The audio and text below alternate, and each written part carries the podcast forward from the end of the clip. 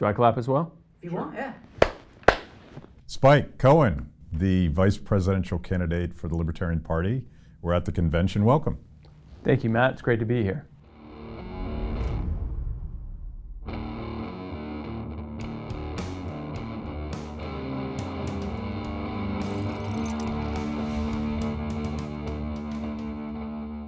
Um, we have never met before, but it turns out we have some common history here.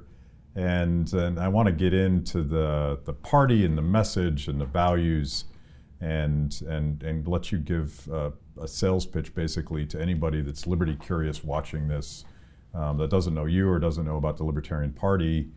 But, uh, you know, what's your, let's start with like, what's your elevator pitch when someone in, in, in an elevator says, So, what are you all about? So, I say libertarianism is the belief that we own ourselves. And if we own ourselves, that means we own our lives and our bodies. And if we own our lives and our bodies, that means we own our labor, which means that we own the product of our labor, which is our property. And we as libertarians believe that society is best worked out when people respect each other's self ownership. When we start aggressing against each other, when we start harming people, taking their things, and so forth, that's when bad things happen. It's not just wrong from a moral standpoint to take from each other. It's bad from a utilitarian standpoint. If I can take from you and everyone else watching this and listening whenever I see fit, I'm not going to be a good steward of what I have. I'm not going to make good choices because I can just take more whenever I want. And you aren't necessarily going to make the best choices because you know I can come and take it at any given time. If you look at the bad uh, political policies of the Republicans and Democrats. It's really just a system whereby they have claimed the exclusive authority to take from us as they see fit. And libertarians want to dismantle that in favor of allowing more free market interactions. Uh, I think I saw you say this, but uh, it's definitely been a theme here at the Libertarian Convention that for all of the supposed differences between Republicans and Democrats, it seems like no matter who's in office, we get the same stuff. We get lots of spending, we get lots of violations of our civil liberties. The wars don't seem to Absolutely, end.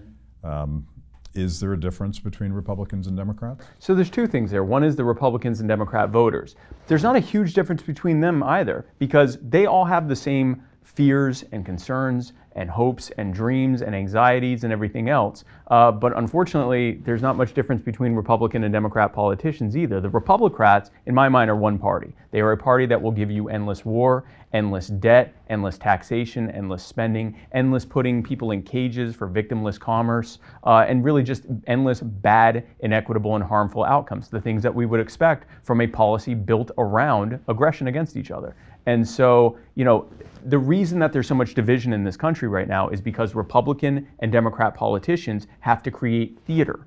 They have to make people hate each other. They have to make this illusion that if you don't vote for Joe Biden, then you're voting for a Nazi. If you don't vote for Donald Trump, you're voting for a far left communist. When the reality is, if people were able to take a step back and see past the theater and see what's actually happening, Joe Biden and Donald Trump's policies have very little daylight between them. Past the rhetoric, they're both promising you the same thing more government, more spending, more taxation, more infringements on your rights, more tyranny.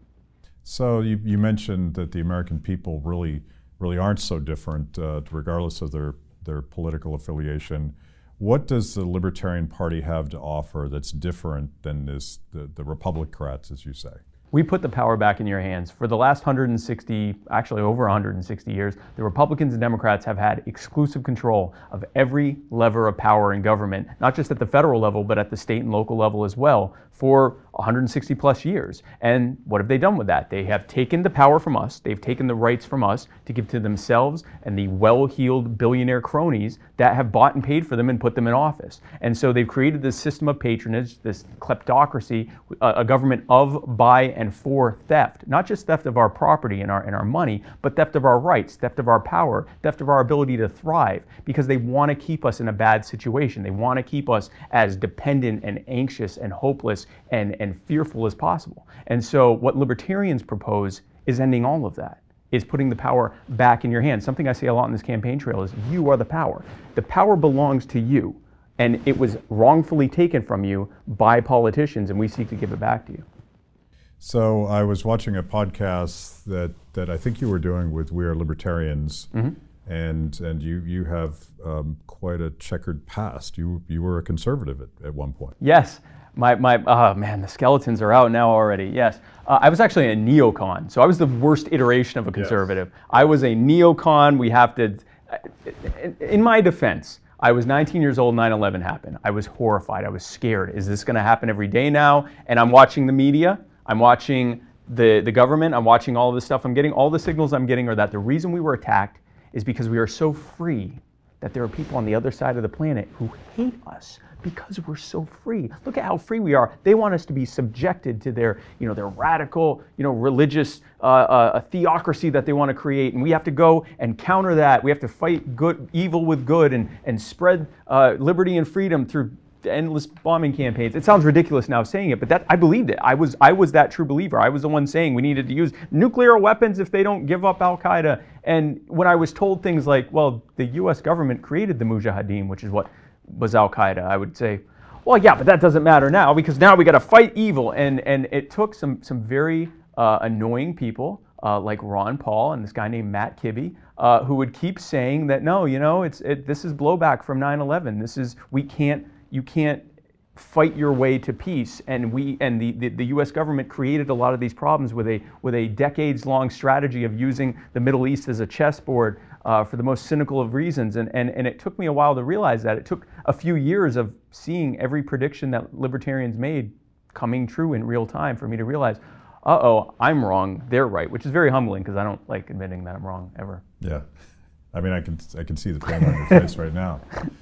You know, there's um, it, it, strikes me, and I've, I've, spent a lot of time uh, communicating with conservatives, and you know, when I when I um, sort of parse the labels, how we all identify ourselves and our tribes, mm-hmm. is I think there's a lot of common ground between constitutional conservatives and classical liberals and libertarians. Um, and and one of the arguments, I mean, there's there's a lot of arguments for this uh, um, against the sort of neoconservative view, and one is just how many trillions of dollars we spend, um, this, this, this, this destroys countries. Yeah, it, it, so we are up to what, $28 trillion? Uh, and all of this exists, by the way, because of the Fed. The American people would never agree to be taxed 75, 80% tax rates to fund endless wars around the world, this, this spreading of an American empire that really only serves uh, military contractors, uh, uh, warmongering politicians, and foreign dictators. For the most part, that's really the only people that are ahead. We would never agree to be to, to, to be taxed to pay for that, or the war on drugs, or or the the, the, the, the prison to police complex, or any of the things that have been built around a centrally planned system of, of as I call it kleptocracy, where we are being robbed to pay for powerful people to be more and more powerful at our direct expense. So instead, they have the Federal Reserve print out endless reams of money and lend it to the government in the form of buying treasury bonds every single day a new set of 40 year bonds that are having to be paid off by us and our next two or three generations after us. And of course, by inflating the monetary supply, that makes the value of our currency go down, which is why inflation uh, continues every single year. When the, ever since the Federal Reserve was created in 1913, two things happened. One, the next year we went to war, and we have, for the most part, not stopped since. And two, the cost of living has generally and, and gradually risen up to the point where now our money is worth two cents on the dollar what it was in 1913. Imagine if your money was worth 50 times more what it's worth now. No wonder we're in the situation we're in. And it's, it's such a regressive tax because it, it hits people whose uh, savings and salaries are in cash as opposed to really wealthy, smart people who know how to shuffle the decks exactly. of the, the cards ride the deck. The, ride the, the boom and bust cycles yeah. and all that, yep. Um, but yeah, you're, you're, you're letting your Ron Paul come out right now. so, so just to be on record, you think we should end the Fed? Oh, we should end the Fed and replace it with free market banking. Imagine if your currency, instead of being issued by a, an organization who has a vested interest in reducing the value of your dollar, not just to reduce the value of the debt that they're running up, but also to keep you desperate, to keep you reliant on them. Imagine if instead your currency was being provided by competing providers who had a vested interest not in reducing its value, but actually increasing its value or at least retaining its value because they want you to use their currency instead of someone else's and actually get a piece of it as a result of that. Imagine if the cost of living went down slowly over time or, or at least didn't go up. And this, by the way, this speaks to a greater thing here, Matt. There are two ways you can get something through competition and through coercion. And so with competition, you have people who have a vested interest because they know they don't have your business guaranteed. They are competing and, and to get, you know, they want to be the one that gets your business. If it's through coercion, through a monopoly, they don't have to compete. They can just give you whatever service that they want to. And if it's really bad, then that's what you get. So I, have used this. Um, I have this theory, and I want to float it past you and, okay. and, and, get your reaction because, because in a lot of ways, um, and, and, not superficial ways, but at, at, a at a sort of a messaging level, I, I see a lot of similarities between Bernie Sanders and Ron Paul. Absolutely. And they're both raging against the machine. They're they're raging against insiders gaming the system. They're against permanent war. They're against mass surveillance. They're against mass incarceration. Uh, they're against crony capitalism. And, and I think in a lot of ways, uh, uh, young people that are attracted to, to, Bernie and maybe AOC as well, um, they're attracted to those value propositions that we're getting screwed by, by people that are gaming the system. And yet, um, only libertarians have the answer to that, which is decentralized power. Yeah, I agree with that. I one of the things that that got me the nomination for the Libertarian Party vice presidency is to show that uh, I was able to bring people in from the left. And the way I did that was I recognized that these aren't ideological socialists who want to, you know, send, uh, seize the means of production and all of that. Most of them are scared. Same thing on people on the right. Most people, voters, non-voters, most people right now are scared. What if I end up in an emergency room and it ruins me financially for decades. What if I end up with a, a, chronic illness and I'm never and I end up dying because I can't afford the care? What if I have hundreds of thousands of dollars in student debt and I can't get a job in my chosen field of study or even if I can I end up just paying off the debt for the rest of my life? And when they speak to people who are in older generations, they're told, well, you know, when I was in going to school, I just paid my way through it. Then I bought a house a few years later. Well, that's not how it works now. And so when someone like Bernie Sanders or AOC shows up and says, look at these people, they're, they're, they, they took everything from you. They, they put this debt on you, they put these policies on you. We're going to go and tax them and give you what you deserve. That is a, I mean, it's a, it is a value proposition and it's a survival proposition. It's, it's, you're going to thrive through us taxing the people who created this system. It's a revenge proposition, but it's built around the idea that you have a, a, a right. We, we get into what rights are or not, but they consider it a right to be able to have the things they need to thrive. Well, we believe that they have that right as well. We just recognize that the organization that created that, that created that, that uh, arrangement where they're now so desperate that they need more help, is not the arrangement. I don't want the people who put, a, put me in a terrible situation to now be the ones to decide if I get health care or not. And so it, once you start that conversation with them and you empathize with them meet them where they are, and you validate their concerns, you can then take them on that journey and show them how libertarianism is the way. Because the, the, the, contradiction is that all of those value propositions, all of those, those moral outrages are created by abuse of monopoly government power. I mean, where does mass incarceration comes from? It comes from the state. Exactly. And, and so to me, I, I have the same optimism that, and I'm not trying to convince either Bernie or AOC that they're wrong because I think they're they're pretty invested in their own beliefs, but we're not talking to them. We're talking to people that are trying to figure stuff out. Absolutely. I, I remember uh, with the Tea Party and Occupy Wall Street uh, were happening around the same time, and the Tea Party was focused on big government, and Occupy Wall Street was focused on big business, the, the, the, major crony corporations and so forth. And their talking points were largely the same. And whether they recognized it or not, they were fighting the same monster, and yet they hated each other. What a perfect example of how Republicans and Democrats, the Republicrats, divide people against each other. These people hated each other. I mean, they would fight in the streets, and yet they were fighting the same beast if they took that step back and realized, oh, at the top they're all working together. I, I believe then they'd, they'd come to libertarianism because we're the only ones who are consistently saying big government and the cronies that have been built around this system of patronage that the Republicrats have created, they're the problem. As, as someone who was involved in the Tea Party, I always say that, that politics ultimately corrupted a social movement that was built around a shared set of values. On both sides. On both sides. Yep. And the same with Occupy Wall Street. And, and in the case of the Tea Party, the, the Republican machine came in and, and um, demanded of them that they just support a slate of candidates instead of a, a, slate of values that may be reflected by some candidates. Exactly. Occupy Wall Street, uh, within days, was replaced by. I mean, I remember early Occupy, uh, a lot of Ron Paul kids in that crowd. Mm-hmm. And then the Marxists came in and, and, and imposed over top of that an ideology that, that was just anti capitalism, not anti crony capitalism. Right. And I, I see that, um, I, I, see how controversial this is um, here at the Libertarian Convention, um, uh, you know, our opinion about Black Lives Matter and, and my take on this. I mean, when I first heard that phrase, I my knee-jerk reaction was no, all, all lives matter. And it wasn't until I was able to talk to um, some Black Lives Matter activists from Ferguson who explained to me that what they were trying to say was that Black Lives Matter don't matter enough when it comes to the equal enforcement of our laws and our criminal justice system. Yeah. And I'm like 100% in agreement with that, and, and we all agree with that.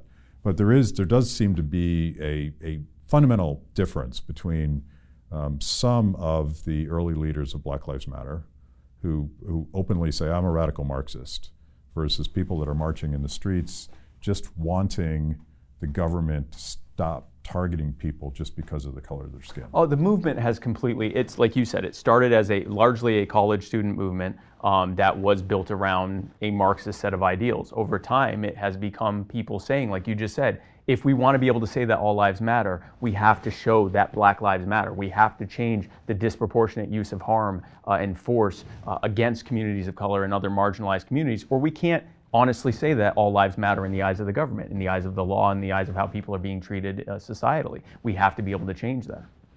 You talked uh, in your speech yesterday, you talked a lot about um, the cause of equal justice and, and militarized police. Mm-hmm. Um, what, what's your take on all that?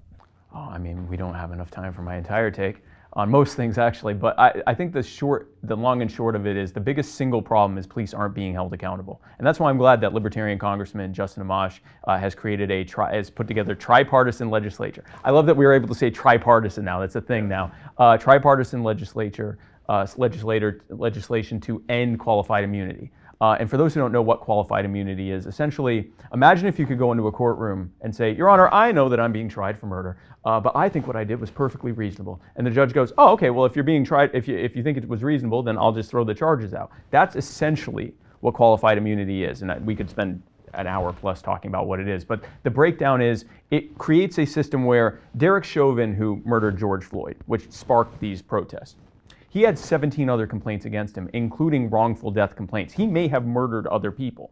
And the Minneapolis Police Department, when they looked at Derek Chauvin, they did the same thing that police departments around the country do when they look at the bad apples in their bunch. They said, this cop is terrible. He's out here killing people. He's out here doing all sorts of damage and infringing on people's rights. But if we try to fire him, we're going to have to fight the police unions, and it's going to cost us an absolute fortune and he's not really costing, costing us anything staying on the force because of qualified immunity. We, we can't get sued, and neither can he. So we'll just keep him on. He'll eventually commit a crime, and we can, you know, we can get rid of him then. That's why this ended up happening. All of the other problems that happen, if uh, if police and, and government officials were held accountable for, for the infringements that they do on the lives and constitutional rights of people, uh, then that would create a flip of that. So now the police departments would look at a Derek Chauvin and say, we got to get rid of this guy the first time he had a problem because we don't want to get sued. And the police unions, who also don't want to have to pay off all those lawsuits, would be doing the same thing. So you would now have them actively rooting out bad police, not just uh, you know once they do something, but even before they enter, enter the force. So that would incentivize good policing and punish bad policing and help heal that rift between the police and the public, especially the most marginalized among us. So it, it, it's interesting the, the, the contradictions on both sides of the ideological spectrum. Oh yeah. I don't really buy the left right thing, but um, conservatives, when they hear your argument that you just made, they're they're going to hashtag the shit out of you. They're going to say Blue Lives Matter, and they're going to argue that that's not really a problem. And what's interesting about that is conservatives very much understand that power corrupts, and and their ideology is limited government because you can't trust um, unchecked bureaucrats with unlimited power. Exactly. And they would say that about the EPA, they'd say that about the Department, of Labor, mm-hmm. but when it comes to law enforcement, the actual people enforcing it now, they have, a, they have, have a, to comply. They have their blinders comply, on. And and the other the other half of that, I'll, I'll pick on the left for a little bit because um, if they really want to take on police accountability, they have to do something about public unions. Yep. And that's a that's a contradiction for them because they believe that that special privileges for government workers is an essential part of the, the sort of progressive mission. We have to protect them yep. from accountability for the people. Um, and so they have their blinders on, and it goes back to the theater you were talking about. Mm-hmm. Instead of doing something like Justin Amash's bill on qualified immunity, instead of actually structural reform, um, they got everybody yelling at everybody, and, and I'm not sure that anything real is going to happen this year. It's, and it, unfortunately, because there aren't enough libertarians in office, because again, the Republicans and Democrats have a vested interest in A, allowing problems to continue, B, if at all possible, making those problems worse, and C, making sure that everyone stays nice and hateful of each other as a result of it. So, a perfect example, another thing that, that progressives could use some help on is the fact that they often want to keep creating more and more laws. Eric Garner wasn't murdered because the cops just walked up to him and said, Hey, I want to murder you. That whole interaction started because he was selling loose cigarettes without collecting taxes. So the, this was an example where a, a essentially a victimless crime, selling tobacco without uh, you know, collecting taxes or having a license to sell tobacco, resulted in someone being murdered, choked to death in front of people. Um, and so we need to look at the reality that when you keep creating laws, uh, that you're just creating more opportunities for interactions between armed people who have the authority to use whatever level of force to bring people into compliance and the public that they have to do that to. So that's something to look at there. What a great opportunity we have, though, Matt.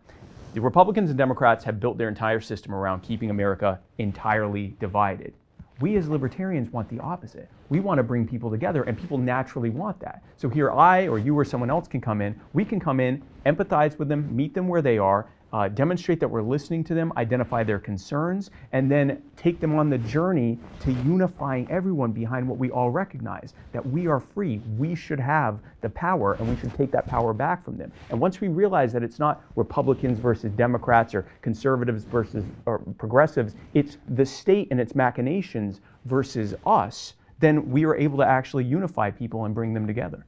So the um, it does feel like that opportunity is there, and I feel like I, have felt like it's been there for a while, and the the, the hyper tribalism where um, the, the, the current Republican Party and the current Democratic Party seem almost exclusively based on what they hate about the other guys, mm-hmm. and and Trump very much represents this. He he he won just as a response to, to, to, the things that Republicans. Oh, he's embraced want. it. He has embraced the concept of you don't even have to like my policies. I just hit the left and, make, and it makes them cry and you like it. Yeah. And I got news for you. The Democrats are going to come up with their guy that does that too, or their or their lady who does that too. AOC is kind of that to a lesser extent. Someone who you like her policies, you don't like her policies, she hits the right and makes them cry. And that's the problem. If we are voting for people with terrible, abusive ideas that we otherwise would hate because they make people that we've been told to dislike cry when they say things, that's a problem. We're now engaging in theater that harms all of us.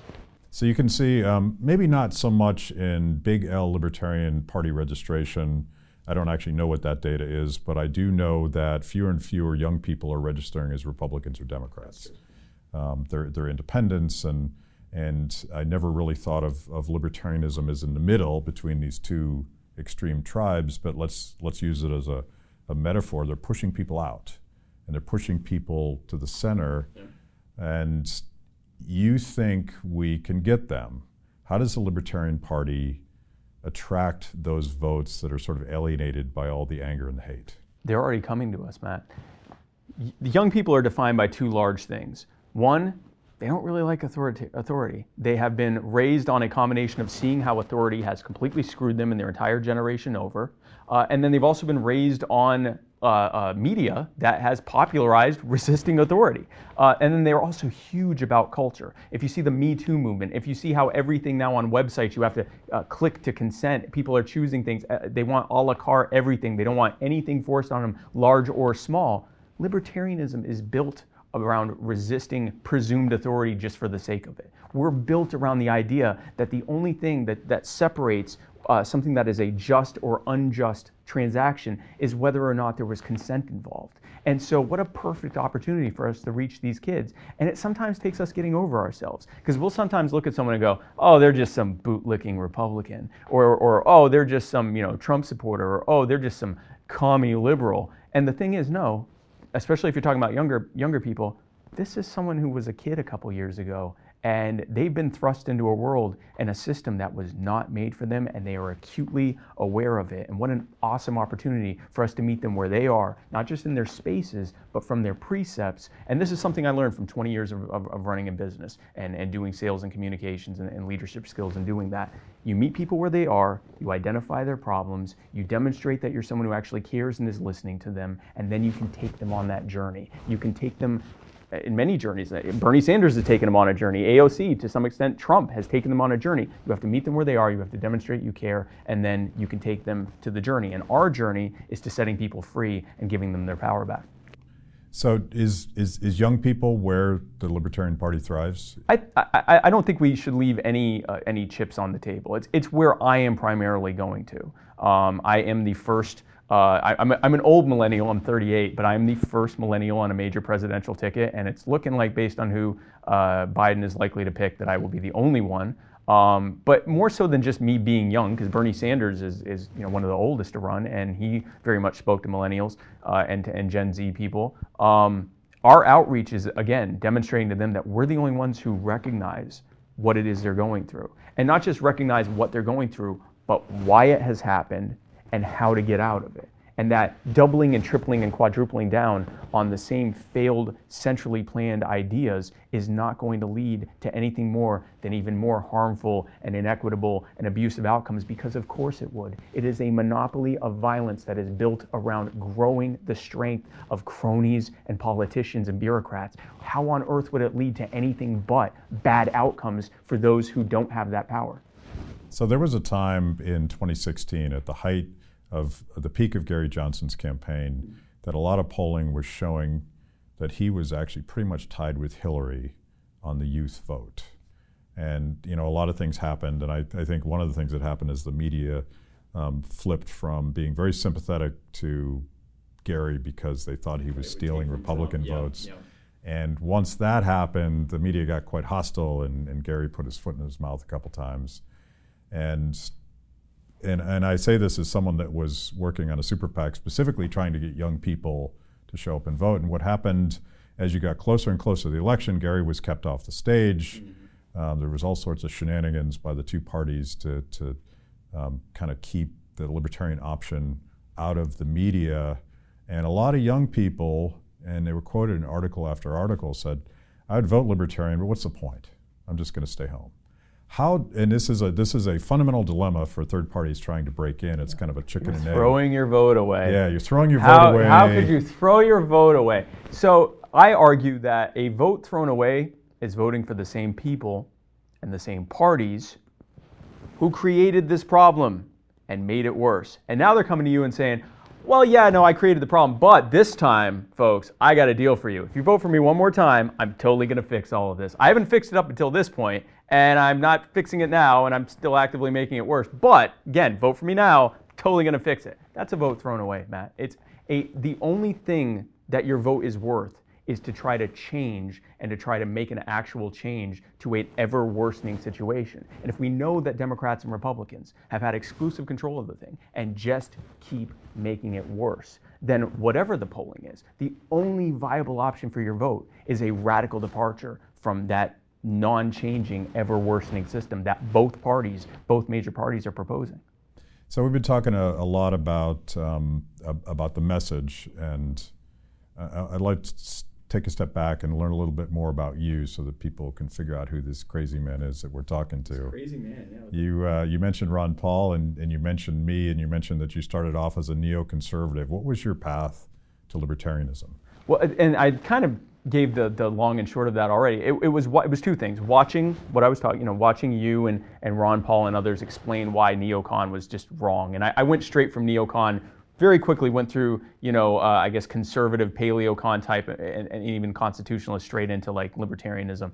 Um, but the other thing that was happening was uh, I started a, a, web design company uh, right after my seven, right before my 17th birthday in 1999, and I grew it into a, it was growing into a fairly successful company each year as it was that much more successful. I watch what government does to companies that are successful, not multi billion dollar companies that are able to leverage their power to use government as a bludgeon against anyone that would want to compete against them and, and to basically uh, uh, entrench their market share. But companies that are trying to work their way up through all those barriers and burdens that the politicians and cronies have created specifically to keep us down, specifically to keep us from disrupting and innovating and threatening their precious market share. They just make it harder. More taxes, more regulations, more oversight, more taxes, more regulations, more oversight. And I was providing web design services. I was providing a value to people. I was helping businesses grow. I was essentially helping startups become successful businesses in their own right what was I doing to deserve this kind of treatment? I was being treated like someone who was engaging in criminal activity, and I, and I wasn't. And so that that coupled with watching, uh, you know, my whole neocon fantasy unravel before me, really made me realize government is not here to help us. Government isn't even necessarily here in its current configuration to arbitrate between us. Government has been set up by the Republicrats and their cronies to rob us in every aspect our power, our lives, our rights, our property, to feed themselves. That's why we see the growing income inequality. That's why we see the growing gap between those with the most and those with the least. That's why we see a relative handful of people that own almost all of the effective wealth in this country and even around the world, because that's the way the system is set up. We aren't in free market capitalism, and it, it, it's a cynical lie when they say that. And both sides say that. Both sides have a vested interest in saying that we're in free market capitalism. We're not in free market capitalism, we're in corporatism. And corporatism is the economic plank of fascism.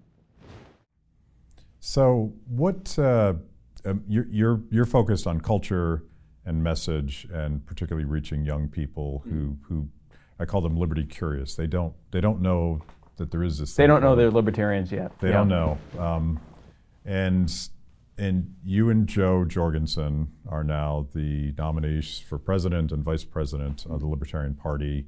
Uh, one of your challenges is ballot access. Yes. Because the, the lockdowns from COVID, um, there have been a lot of nefarious outcomes of that, but one of them is, is the ability of third parties to knock on doors and collect signatures and meet the requirements needed to be on a ballot. And right now, I think the LP is only on uh, 37 states right now? Uh, yeah, I believe 30, 36 or 37 states. Yeah. And on the remaining 14 or 13 states, the challenge, as you were saying, is even in the best of conditions, some of these states have like New York, you essentially have to get over a quarter of a million signatures.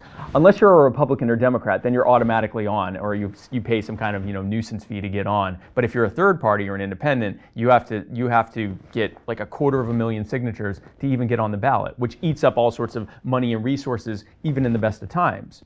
In a situation where it's illegal for people to have large gatherings and illegal for you to knock on people's doors for non-essential purposes, you can't get that many signatures. So we have 13 or 14 states where we're still fighting, and we're suing in all of those states uh, to get ballot access relief, basically saying, hey, listen, 2016 we qualified. You know why we aren't, you know, why we're having difficulty qualifying this time. We need to get relief. Go ahead and put us on the ballot. We're actually fighting for other parties as well to be able to get on the ballot. Uh, and if anyone wants to continue looking into that, uh, lp.org slash ballot access gives a constant update as to how we're doing. The uh, um, the other challenge for the libertarian candidate is always getting on the presidential stage. Yes. And it's it's it's still a fundamental problem, even though social media is, in somewhat has leveled the playing field. Um, and of course, Gary Johnson by the standards applied to Ross Perot, easily would have qualified for the stage. But the, he almost qualified for the new standards yeah. too. So after Ross Perot was able to get on, that horrified the hell out of everyone in charge. And so they changed it so that now you have to get 15% or more in reputable opinion polls, which uh, apparently they decide what's reputable. Uh, and so you have this debate cartel that's saying you have to get 15% or more in, I, I, believe, five or more polls, I think it is. And uh, Gary and Bill in 2016, they got, I believe, 13% in one and 11 in, in two others. So they were within, they were close to getting that. But what's happened in the last four years? We have people in the streets because they're showing record levels of distrust of government. People are not happy with their outcomes. And the other thing that's happened in four years is that the dying TV news media, which does their best to shut us out in every possible way, has lost its share of the news market, and social media, where we're much more prevalent, much more able to get our message out, has become has basically taken up all of that uh, share that TV media has lost. So I think we're going to get that 15% in those five polls, and when that happens, you're going to have Joe Biden and Donald Trump, two men who can barely form a coherent sense between them, and who, more importantly, are emblematic of everything that is wrong with what the Repub- Republicrats have done with our, you know, constitutionally limited republic and then between them, you'll have Jo Jorgensen, an absolutely brilliant self made entrepreneur, a woman who's ready to lead from day one, a, a, uh, a senior lecturer and an accomplished orator who's able to break down point by point and case by case how the Republicans and Democrats have created the mess we're in and how our common sense libertarian solutions are the way out of that mess.